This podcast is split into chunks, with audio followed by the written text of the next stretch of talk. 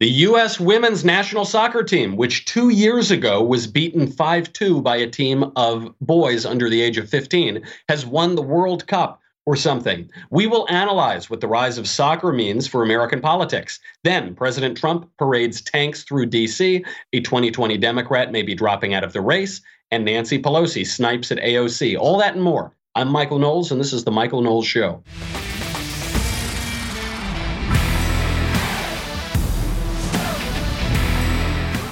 So much to get to today. The world of sports has been rocked by the women's national team and Megan Rapino. But as you know, listen, I am employed by the Daily Wire. My show is hosted on the Daily Wire. When we want to get to great sports coverage, we have to turn to our sister network, Daily Wire two, and our Daily Wire two sports correspondent, Jeremy, the verified God King Boring. Yowza, Michael, now with verified. Bold but not old. Enormous news, Michael, from the world of sports ball, as for the second time in a row, America has proven conclusively that our team is greater than all of the women's soccer teams in the world. And by our team, I mean the F C Dallas under fifteen Boys Academy, a squad of fifteen-year-old and younger lads not quite athletic enough to play football or baseball or even basketball, but who are nevertheless better than the America's national women's team, who in turn is better than all the other women's national teams from all the other nations who let women play sports ball. This, Michael, despite the overwhelming pay disparity between the female players, who reportedly picked up a quarter of a million dollars each for the last game they won, and the scarcely pubescent male players, whose only compensation for their victory was getting to skip third period for the game and having a shot at the fourth hottest girls in school, those not quite hot enough to date the high school football or baseball or even basketball players. Nevertheless, as no average teenage male was yet allowed in the twice-a-year global tournament known as the FIFA Women's World Cup, America's women's national team emerged victorious in a competition handily defeating Holland, a nation literally filled with Dutch. They won by a score, Michael, of two zero. The pride of America celebrated their win by trampling the flag of the nation they were being paid to represent, doing a cute little girl dance, and bitching incessantly about how they aren't paid at the same as men to do the exact same job.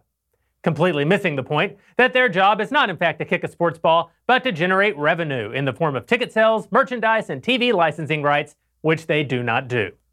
International media was quick to provide context for the women's nagging by pointing out that men and women are exactly the same, because men are famous for nagging. The media also completely ignored the fact that the Men's World Cup generates a literal order of magnitude more money than the women's sport because, and I swear I'm not making this up, Michael, there is a sport people care less about than men's soccer. The media did stick at the President Donald Trump, however, reporting on how a group of young people calling themselves Americans, despite clear on-camera evidence that they were watching girls play soccer in public in France, were cursing the U S president after Team U S A's win. Donald Trump is reported to have responded by saying, "I'm going to be president for life," and then drinking from a Daily Wire leftist tears hot or cold tumbler available to annual subscribers at daily wire dot com slash subscribe. Get yours now. But Michael, as if that's not enough information about a sport neither one of us knows anything about, there's more. America's national men's team also competed in a soccer match this weekend, the Gold Cup, which I can only assume is an even bigger deal than the World Cup, since it's gold. They lost, however, to America's southern neighbor, Mexico, proving yet again that this is a pathetic non-sport game of chance that in no way represents national greatness, and that we should, in fact, build the wall on our southern border immediately to keep our male soccer players in this country where they can't humiliate, humiliate us abroad by losing a child's game to a near third world narco state. Build the wall, Michael. Build the wall. Build the wall. Yowza! Uh, Jeremy, wasn't the Gold Cup played in Chicago? How, how the hell would I know, Michael? I'm just a Daily Wire two sports correspondent. You know, Jeremy, just fabulous coverage as always. I can't wait till the World Cup happens again next year and we can do it all again. You know, I have to admit that this was a subpar performance on my part, Michael, uh, which I think is appropriate for a subpar sport. It turns out there's just not that much funny to say about the Women's World Cup. You know, I mean, if there were, I think you would have found it. But unfortunately, you, along with the rest of the world, could find no humor in that sport. Yowza! Great coverage as always from Jeremy, the now verified God King Boring. This is, now I know that Jeremy actually is Jeremy. I know, listen, I read my tweets. I get the email. I know that some conservatives like soccer, but you shouldn't. I know, hear me out. This is what I'm, I'm not saying, just hear me out beyond the jokes, beyond the Daily Wire two sports coverage. Hear me out as to why soccer actually is anti-American. Because even if soccer theoretically could be a good sport, and I'm willing to grant that theoretically there's some universe in which soccer could be sort of a watchable sport, in practice, soccer is anti-American. How much more evidence of it do you need? Just from this last version of it, this last run through the Women's World Cup, the captain of the American women's team repeatedly, consistently disrespected the flag. Then one of the players, Allie Long, dropped the flag on the ground so that she could dance around and mug for the cameras. Then a bunch of American soccer fans started chanting F Trump after the victory on Fox News. Here they are. Guess what? History has just been made, Arthel. We are here in a sports hardly owned. Here, listen to it. Uh, that we are in a sports. We were going to out. We were looking at green with the tank there, but in that game canceled by the officials because they were worried about security measures. So the American fans here, they came in from their, that location over to the sports bar, and it's been a great, crazy time here watching history being made.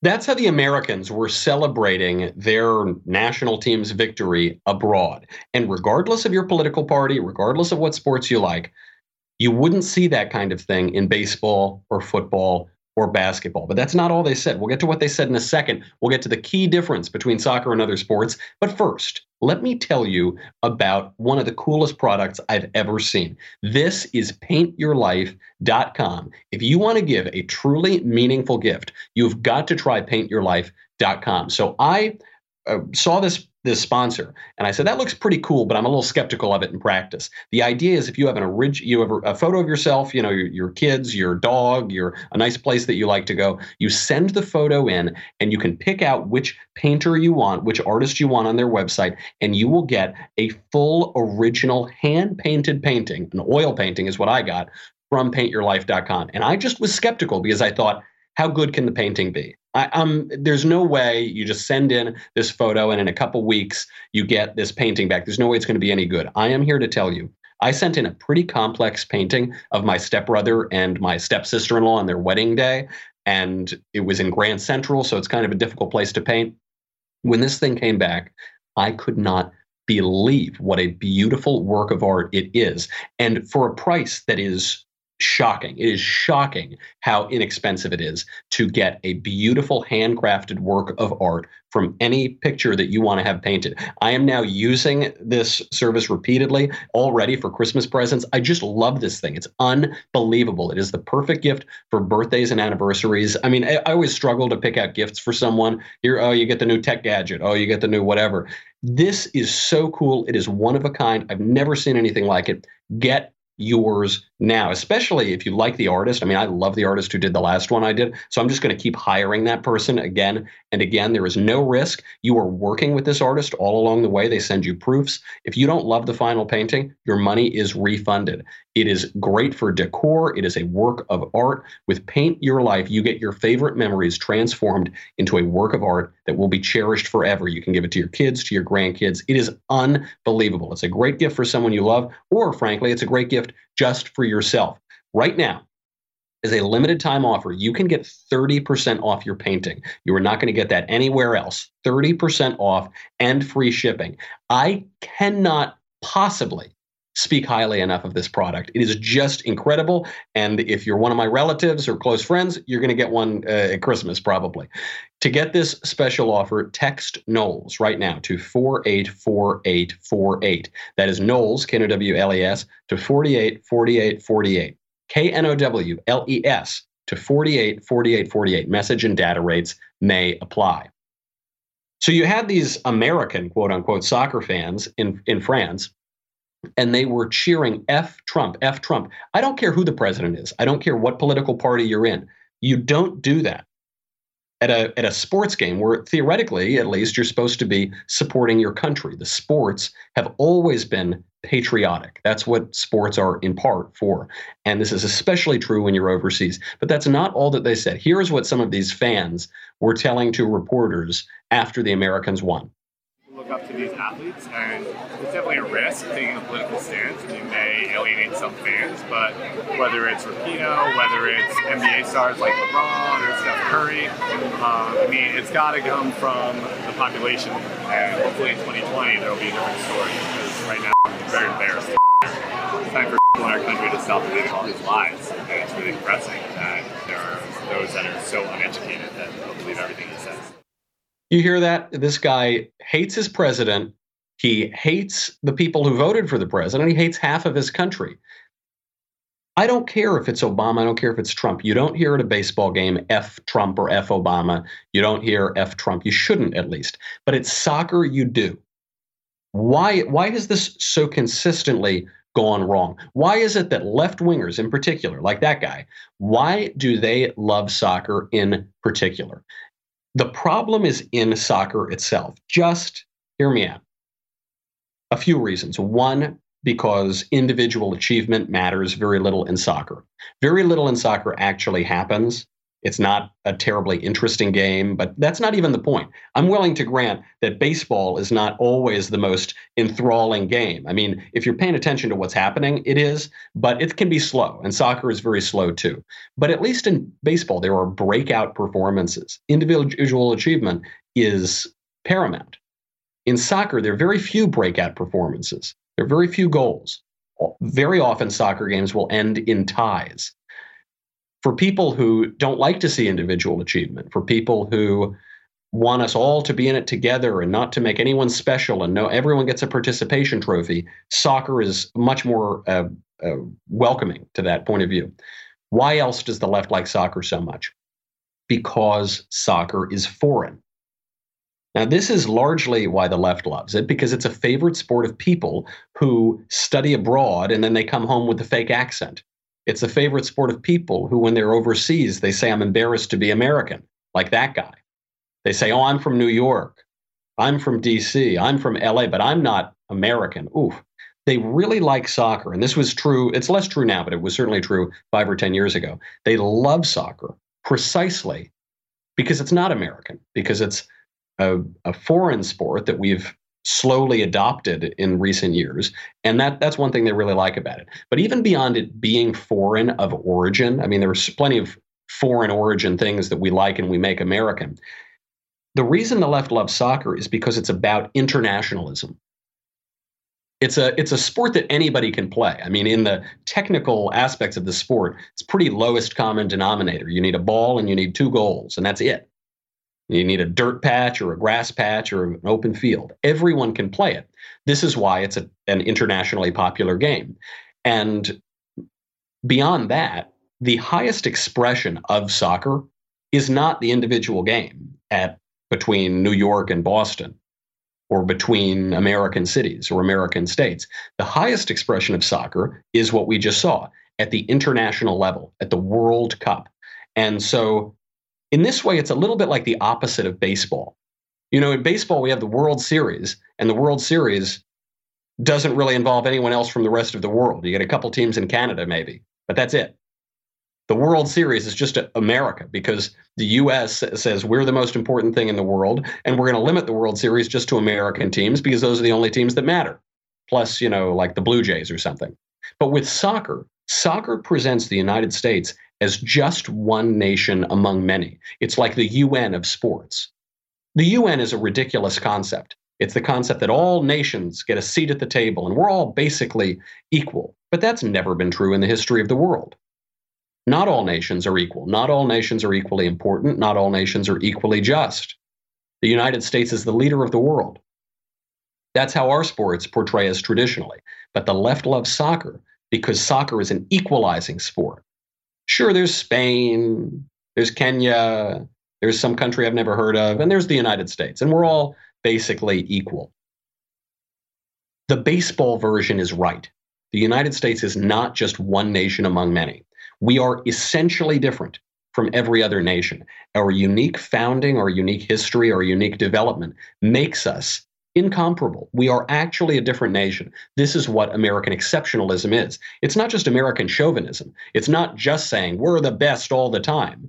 Sometimes it says that, but that's not exclusively what it is. What American exceptionalism is, is it means that America is exceptional. It's an exception to the rule of nations. Now, I understand that many people, many conservatives even, played soccer as a kid. Maybe they played soccer in college or something. I don't mean this as a personal attack on you. I did plenty of things in college that I'm not proud of. All right, maybe we'll do an episode on that one day. Maybe not. It's a family program. But you should not let your nostalgia for playing something as a kid or your feelings for it get in the way of the facts about this sport. Because one of the biggest issues, I mean, maybe this is what it really gets down to, is that soccer, as far as sports go, is soft and simple. It's certainly softer and it's certainly simpler than other sports, both mentally and physically. And a nation's sports reflect that nation. We've been talking now for a couple of weeks about how sports are patriotic activities. This has been true since ancient Greece. The nation's games reflect something about the nation. And this is the fear. I actually think I have some objectivity on this because I don't care about sports at all. I, I don't have a personal dog in this fight. I like baseball well enough. You know, I'm a Yankee fan. But I don't watch every game of the season. I mean, if I'm in the cigar bar and the game is on, I'll watch it. I'll watch the postseason or when games start to really matter. But even that, I'm not totally enthralled with. And I think my disinterest in sports actually gives me some objectivity here and some perspective more than if someone is a diehard fan of, of some team or some sport. I think that sometimes skews their perspective. Just consider, historically speaking, which sports have been the most popular in the U S and what eras those sports were popular in, what those eras looked like for the country. Look at boxing. Boxing is mentally and physically exhausting. Boxing may be the noblest sport. It is really a beautiful sport to watch. It is fully human. It is really gritty. I mean, it's just the extreme of mental strategy and agility and, of course, physical endurance. When was boxing popular in the United States? The popularity of boxing in the U S peaked between the nineteen twenties and the nineteen fifties. That was right at the time that we were back-to-back World War champs. That was right at the time that American industry was exploding. That was right at the time that we were coming to dominate the world. We were an advancing nation, and our games and the games that we preferred were reflecting that toughness, that grit, those smarts, but that just total manliness.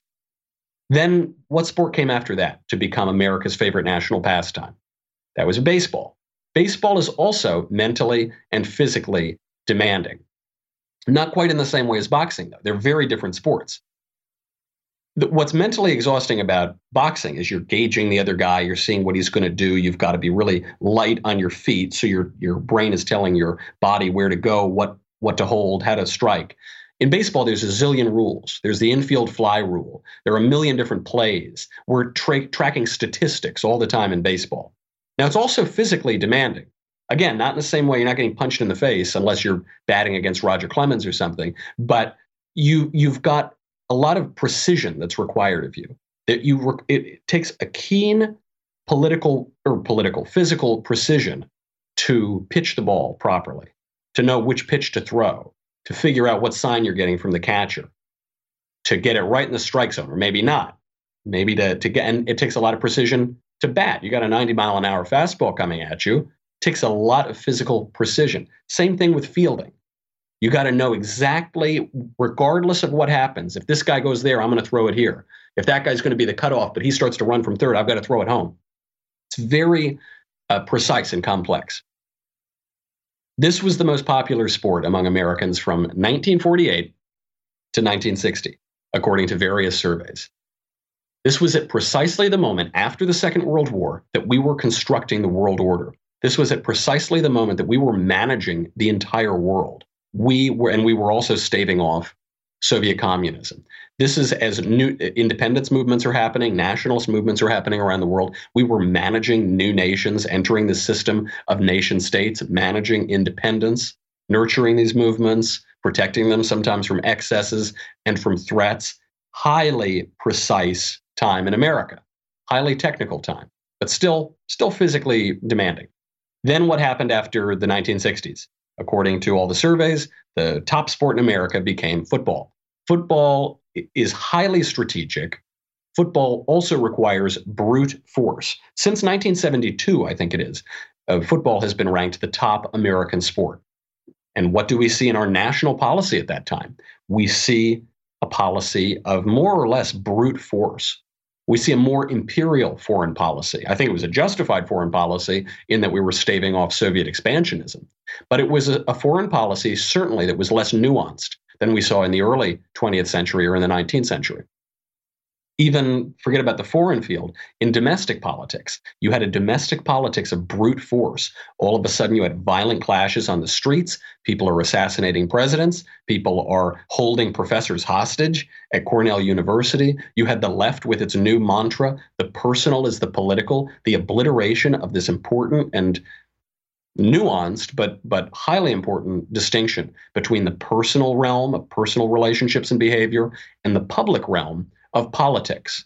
Before that, there was a, a sort of genteel time when you could be friends with a, someone who had a different political point of view.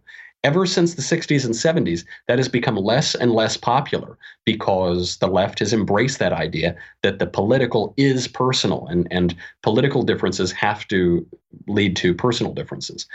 It, it, that era, that's the era of identity politics. That's the era of, of a less reasoned politics. Now we have soccer on the rise. What does that say about the country? It says that now in twenty nineteen, the U S likes things that are simple, that are safe, and that are foreign. The country doesn't like itself as much, doesn't like its own traditions as much. We see this reflected in a ton of public polling. The percentage of Americans now who say they're extremely proud to be Americans is plummeting. And among Democrats and the left who disproportionately like soccer, that number is at twenty-two percent who say they're extremely proud to be Americans. They don't like it. We had a, the last Democrat president, Barack Obama. He didn't say, I want America to live up to her ideals. That's not how he launched his campaign. In two thousand eight, he said, I want to fundamentally transform America. He liked things that are different than the American tradition. You got to obliterate some of the American traditions in order to fundamentally transform it. That is not a good sign. And it actually has very little to do whether you personally like soccer or you grew up playing soccer. And I'm not sure really that you can change very much of it. I mean, people are going to like whatever sport they're going to like, but it does reflect something about the country. I mean, now when we, there are a lot of people who don't even want to look at boxing. There are a lot of people who say it's barbaric, it's too awful to people's heads or something. Even football, we need to put more padding on them. Even baseball, we need to make baseball, we need to change baseball. We need to add the, the uh, instant replay. We need to change aspects of the game. That tells you something about where we are. Now, what's interesting at this moment is at the same time that you have the rise of soccer, you also have the rise of U F C, which is brutal. Right? I mean, that's boxing without any of the rules. It's it's a much more brute force activity. I think what that shows you is when you've got two t- very different sports, both on the rise at the same time, you're seeing a polarization of the country. And this is reflected in our politics. It's reflected in electoral patterns and, and public opinion surveys. The conservatives are getting more conservative. The leftists are getting more left wing, and the nation is coming apart. And when a nation doesn't have a shared sports, when we can't all share together in our sports, that too reflects something about the nation, which is that we don't have very much that we can share at all. When you've got the captain of the American national team, the women's soccer team, who's supposed to be representing the nation on a foreign field, when you have her criticizing, viciously criticizing the American president, and worse than that, protesting the American flag, the symbol of the country itself.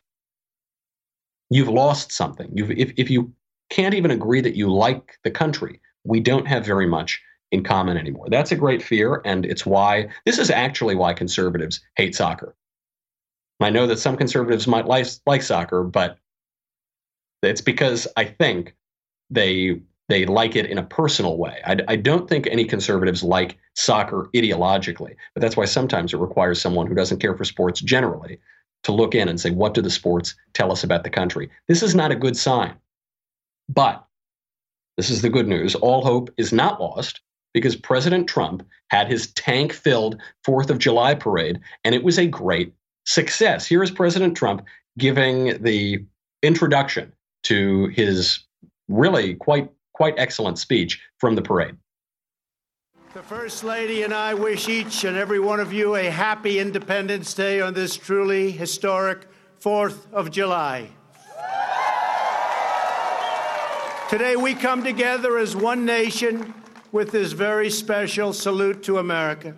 We celebrate our history, our people, and the heroes who proudly defend our flag, the brave men and women of the United States military, the Army, Navy, Air Force, Coast Guard, Marines, and very soon, the Space Force. I want you to know that we're going to be back on the moon very soon, and someday soon, we will plant the American flag on Mars. It's happening, Gene, it's happening. Americans love our freedom, and no one will ever take it away from us. We love our freedom. We love being an underdog. We like seeing all the odds against us, and we say, you're not going to take it away. That's what Independence Day is all about. You know, people call Trump a narcissist, and obviously he puts his name on everything. He brags a lot. This was the least narcissistic political speech, presidential speech certainly, that I've seen in recent memory. This speech was actually all about America, about what makes America America, about how to make America great again. And it wasn't only about the past. It wasn't only about nostalgia. They say nostalgia is history after a few drinks. It was about really engaging with our past. While the left wants to erase our past, Trump was really engaging with it because our past tells us about our future. The way that we understand our past, the way that we relate to our past, is going to tell us how we're going to move our country into the future. He gets to that, and with a great show of strength, which we'll get to in a second. But first, I've got to say goodbye to Facebook and YouTube. And really, really awful news coming out of the Democratic twenty twenty primary. It seems that one of our favorite candidates may already be dropping out of the race. We will celebrate that candidate's wonderful and hilarious contributions to twenty twenty. Then we will get to the snipe fight between A O C and Nancy Pelosi, but you got to go to daily wire dot com. ten bucks a month, one hundred dollars for an annual membership. You get me, you get the Andrew Klavan Show, you get the Ben Shapiro Show, you get the Matt Walsh Show, you get to ask questions in the mailbag, you get Another Kingdom, you get to ask questions backstage, you get everything. Most importantly, you get the Leftist Tears Tumblr. Now, if you didn't have the Leftist Tears Tumblr on the fourth of July, as the tanks were going down in D C, you're you're probably no longer with us. So uh, you you have my prayers and your family. I, I send them condolences. All the rest of you get another Tumblr. You're going to need even more. Go to daily wire dot com. We'll be right back.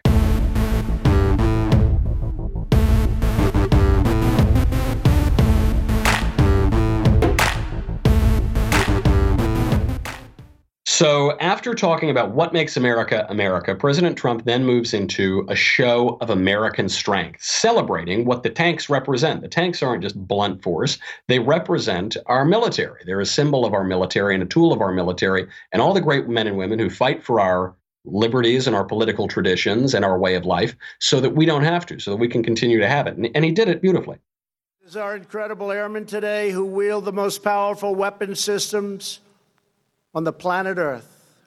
For over sixty-five years, no enemy Air Force has managed to kill a single American soldier because the skies belong to the United States of America.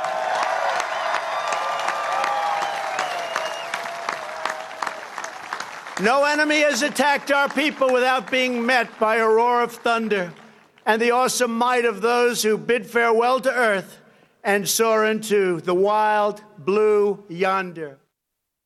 Beautiful. I mean, that. When was the last time you heard that phrase? Off we go into the wild blue yonder. It's like something you might have heard twenty years ago, but politicians don't talk about it anymore. And Trump did. And it serves a real strategic purpose. What it is is a defiance of those who would do us harm. This is why this wasn't a gratuitous parade. I mean, this was why it wasn't even just a sort of nationally indulgent parade. We're sending a message. Don't mess with us. This is why F D R had tanks at his inauguration. It's why Eisenhower had tanks. It's why J F K had a big fat nuclear weapon, big fat missile on, on his tanks at his inauguration. Because we want to tell people that we are prepared for war. Every lesson of history tells us that the way to ensure peace is to prepare for war. And this seems ironic, but weakness invites aggression. If you don't show that you are ready to turn the aggressor nation into pure glass, then you are inviting their aggression. We don't want to use them. President Trump has been basically the most peaceful president in my lifetime. I think oh, certainly the most peaceful president in my lifetime.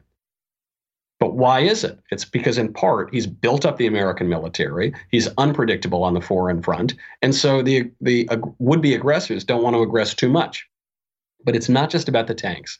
The tanks, the strength are great historical feats. Show us the relationship between our past and our future. Here's President Trump.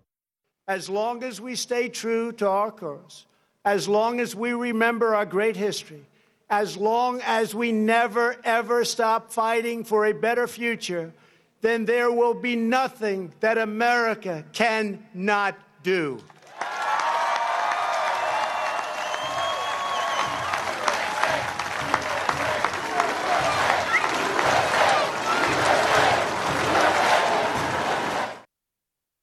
This was Reagan-esque. I mean, this was a speech you could easily hear coming out of Reagan's mouth. Trump is not exactly like Reagan. He's like the twenty nineteen reality T V version of Ronald Reagan. Ronald Reagan came from a more genteel time. But this speech was Reagan-esque, and it, it was about the future. That's what the left doesn't understand. When you talk about the past, it, it, you don't have to just leave it in the past. You can use it to show a way to our future.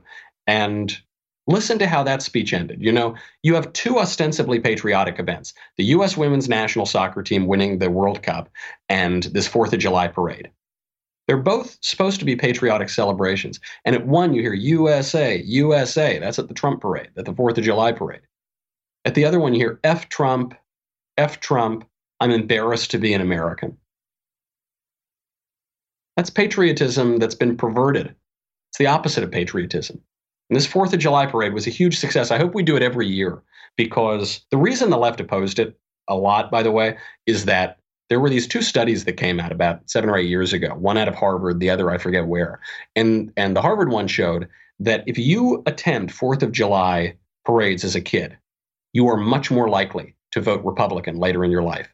There's something about having a, a memory, a nostalgia, a, a childhood delight of love for your country that makes you more conservative. We see that if you love your country more, you're going to be more conservative. If you don't like your country, then you're going to want to fundamentally transform it, like Barack Obama said. There was another study that showed that even just looking at the American flag, a single exposure made you more likely to identify as a conservative, and the effects lasted for eight months. Which is why, from a tactical point of view, it's why Colin Kaepernick doesn't want the Betsy Ross flag on the shoes. It's why the left is now trying to turn the symbol of our country into a hate symbol, because they want to portray American history, American character, the American essence as something hateful and awful and bigoted and terrible that we have to totally do away with and transform so that we can have their utopian solutions. That's the difference. You got to pick a side. You've got to you've got to pick the side of your country. And seemingly trivial things like a sneakers or a flag waving or a parade or the sports you like or whatever, the team you support. These things seem trivial, but they make up the culture. And what we know from Andrew Breitbart, the patron saint of Hollywood conservatives, is that politics comes from the culture. It's downstream of culture. And if we have a culture that hates the country, we're going to have a politics that hates the country too, that undoes so much of what we love about this country. Now, we've got really bad news on the political front. Turning to the twenty twenty race, I, this, may, this may be a breaking story, might be happening right now. There are news reports that Eric Swalwell may be dropping out of the race. And this is especially disappointing because Alex Eric Swalwell assures me that he is me and he is you and he is everybody. So it means we all dropped out of the race. three hundred fifty million people dropping out of a race is going to seriously narrow it down. Uh, three hundred, what is it? three hundred twenty, three hundred thirty million, something like that. It's going to really narrow it down, though. The press release that came out was Swalwell to hold news conference Monday at campaign headquarters.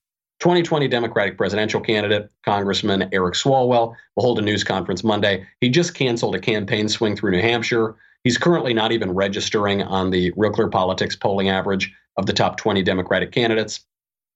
He was one of my favorite twenty twenty Democrats, not only because he was me, but because he's more a parody of a presidential candidate than an actual candidate. You know, he launched his campaign on television threatening to use nuclear weapons against lawful gun owners. He then stole the line from that failed uh, Delaware Senate candidate, Christine O'Donnell, who was an accused witch who, who made her campaign slogan, "I'm you." That's what Swalwell stole. Before he goes, which inevitably he will do, here's just a quick trip down memory lane with Eric Swalwell. I will be bold without the bold. I've listened to some of my colleagues, Mister Glover, uh, tell you how much they like your movies. And I have to say, we didn't come here to talk about your movies. We came here to talk about your activism. I like your activism. I also like your movies, but I want to give you a chance because I haven't heard the other side other than tell you that, that they like their they, that they like your movies, that they want to hear what you have to say on this important issue. The economy is not the unemployment rate. Donald Trump was bold, but a lot of what he was bold about was just bullshit. And the economy is not the stock market. It's you. I've got just under one hundred thousand dollars in student loan debt today. Go big, be bold, do good. When I'm not changing diapers, I'm changing Washington. Most of the time, the diapers smell better. Well, a white guy who doesn't see other identities or understand other experiences should not be president. Uh, I do. Uh, and, you know, where there would be gaps in my knowledge or my experience, I will pass the mic to people, uh, you know, who do have that experience. It seems the time to pass the mic has come. I hope the reports are not true. Maybe he'll linger on another few weeks, but in any case, Eric Swalwell, we hardly knew ye. The question now is whether the race will narrow very quickly. Obviously, three hundred twenty million people dropping out, you know, that's a big deal. But the question is, of the twenty-five or however many are still in it, will it narrow very quickly or will people hang around for a long time? In twenty sixteen, Scott Walker got out very early and virtually no one else did. So Scott Walker, the Wisconsin governor, he was a, a leading candidate. The Koch brothers loved him. I mean, he was a serious candidate, very good governor. And his logic for getting out of that race early was that all of the people who weren't going to win it needed to get out to deny Trump the nomination, because Trump had this uh, divide and conquer strategy, and he was going to get a plurality of votes in all these different states and then win the nomination. So my question for the Democrats is, how did that work out? Scott Walker dropped out. Nobody else dropped out. The thing Walker was trying to prevent ultimately happened. Nobody is motivated by altruism in presidential politics. Nobody, ever. It doesn't work. If Swalwell can't qualify for the debates, then I guess it makes sense for him to get out, because his campaign at that point is, is essentially over. There's no way for him to raise any money, have a breakout moment. It's done.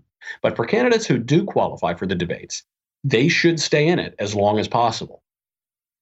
As a, as a kind of broader thing for the whole Democratic Party, it would be better for the party if twenty-two of them dropped out right now. But for the individual candidates, it's not better for any one of them to drop out right now. And because people are not motivated by altruism, Kamala Harris is not motivated by helping Joe Biden get the nomination. There's really no reason for them to do it. No upside to getting out, no clear front runner, lots of opportunity for publicity and self-promotion, which is all that half of them are in it for anyway. Speaking of useless Uh, presidential campaigns that are only being used for shameless self-promotion, President Trump may get a primary opponent, or if not a primary opponent, a general election opponent who was at least a Republican. This is Congressman Justin Amash, who announced last Thursday that he's leaving the G O P. Amash is the congressman who called for Trump's impeachment. So the Democrats all of a sudden have a strange new respect for him. Uh, he's not really a Republican anyway. I mean, tech, now he's officially not a Republican, but he never really was. He, he was a libertarian who realizes that now he has no future in the G O P, and so he's leaving. And what do we do in American politics when you fail? You fail upwards and you run for president. So he's he's been signaling for a while he might run. And with Jake Tapper over the weekend, he's not ruling it out. What about the possibility of your running for president uh, as a libertarian or some under uh, some under some other uh, ticket? Um, I asked you about that uh, four or five months ago, and you didn't rule it out. Is it possible you would run for president? I still wouldn't rule anything like that out. Um, I believe that I have to use my skills, my uh, public influence where it uh, serves the country best. And I believe I have to defend the Constitution which, in whichever way works best. And if that means doing something else, then I do that. But uh, I feel uh, confident about running in my district. I feel a close tie to my community. I feel I care a lot about my community. I want to represent them in Congress. When do you think you'll make a decision about a possible presidential run? Well, it's it's something people talk about all the time. Uh, it's not something that's right on my radar right now, so I, I couldn't tell you. Okay, so Justin Amash possibly getting into the presidential race is about as consequential as Eric Swalwell possibly getting out of the presidential race. It, it just does nothing. It means nothing. And I actually kind of like some of Justin Amash's positions. I actually like many of Justin Amash's positions. He's pro-life, good. He's anti-spending, good. He's a deregulator, good. Good on health care, okay, I like all of those things. He's also bad on a lot of issues. He's bad on the military. He wants a weaker military. He wants to defund it. He's bad on congressional redistricting. He wants to set up some independent commission to, to deal with districting, which is obviously just empowering bureaucrats and taking away our ability for self-government. Naive at best and profoundly harmful at worst. He's weak on border security, very weak on border security. He's weak on drugs. He's completely weak on marriage. He has no idea about any anything in the cultural arena. And he's a bit weak on other social issues as well. Justin Amash is a libertarian. He's not a conservative. This is really not about Donald Trump. Trump kind of was the straw that broke the camel's back for him because he personally really doesn't like Donald Trump. But this is a, an issue more broadly. Over the past several decades, the G O P has become a home for both conservatives and libertarians. Conservatives and libertarians have a lot in common, but they are different views of the world. And particularly, the G O P is a home for conservatives. The conservatives have far more influence than the libertarians, as well they should. If Justin Amash doesn't like that, he's welcome to leave, as he's doing right now. But he should realize a slim, slim minority of Americans agree with Justin Amashism. A very slim minority of Americans are even broad, even vaguely libertarian. You know, the kind of fiscal, conservative, social, liberal idea. Uh, polls put it somewhere around four percent. No political party can cater to that group and remain viable. I've had billionaires tell me that the G O P should become socially liberal and fiscally conservative, and we'd win every election.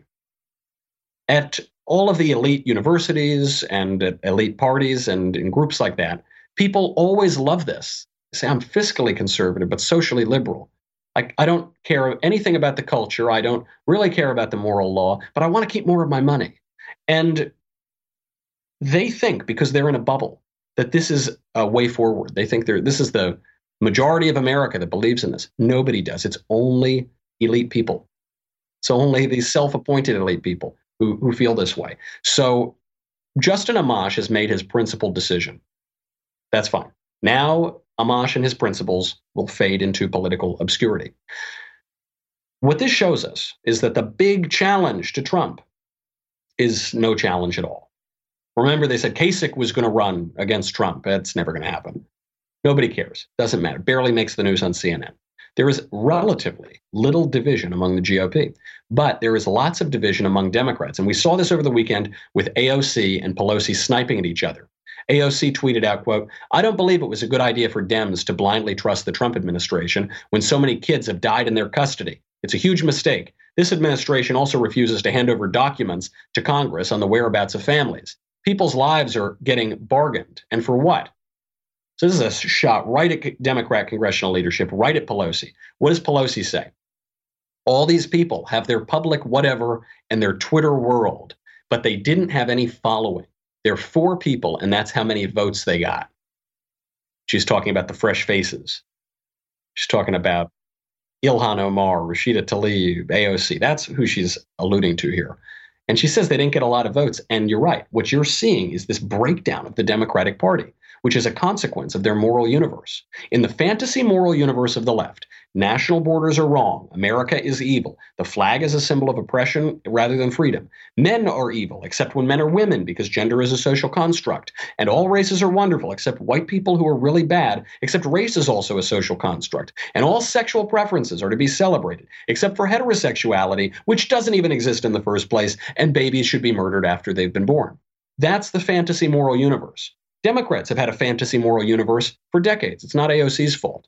J F K would quote George Bernard Shaw's play and say, some people see things that are and ask why. I dream things that never were and ask why not. What he forgets to mention is this is the, the voice of the serpent tempting Eve in the garden. The line he's quoting from that Shaw play is about the Garden of Eden. It's called Back to Methuselah. It's a perverse moral idea. And the trouble for the Democrats is no one in reality actually believes that stuff. They only believe it on Twitter, the fantasy world. Twitter is not real life, I'm telling you.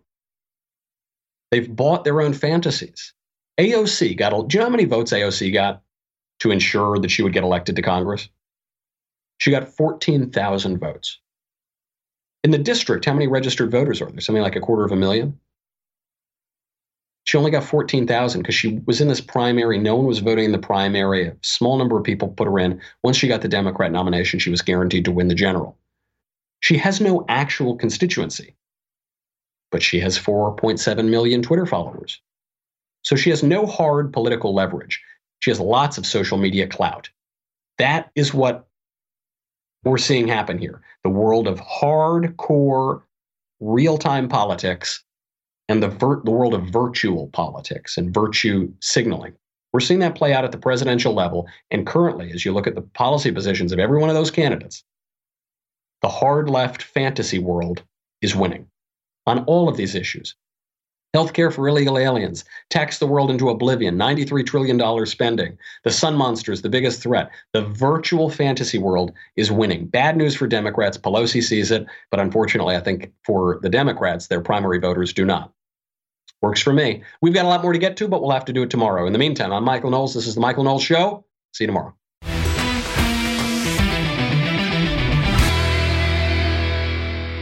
The Michael Knowles Show is produced by Rebecca Dobkowitz and directed by Mike Joyner. Executive producer, Jeremy Boring. Senior producer, Jonathan Hay. Our supervising producer is Mathis Glover, and our technical producer is Austin Stevens. Edited by Danny D'Amico. Audio is mixed by Dylan Case. Hair and makeup is by Jesua Olvera, and our production assistant is Nick Sheehan. The Michael Knowles Show is a Daily Wire production. Copyright Daily Wire twenty nineteen.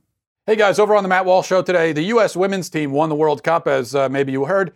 Now they're saying they deserve equal pay, that they're underpaid, they're paid less than the men, they should get equal pay. Well, that's actually an extremely absurd claim, and I'll talk about why. And and in fact, if you look at the stats, the stats show that women, the women's team, women's soccer players in this country are overpaid, overpaid. And I'll explain why. Also, the media invented another controversy, another outrage, uh, an invented outrage to try to make conservatives look stupid. This one has to do with the Little Mermaid, of all things. And finally, if we have the right to an attorney, which we do, then why don't we have the right to a doctor? Seems like if you have the right to one, you should have the right to, to the other. Uh, but that's not so, and I'll explain why today on The Matt Walsh Show.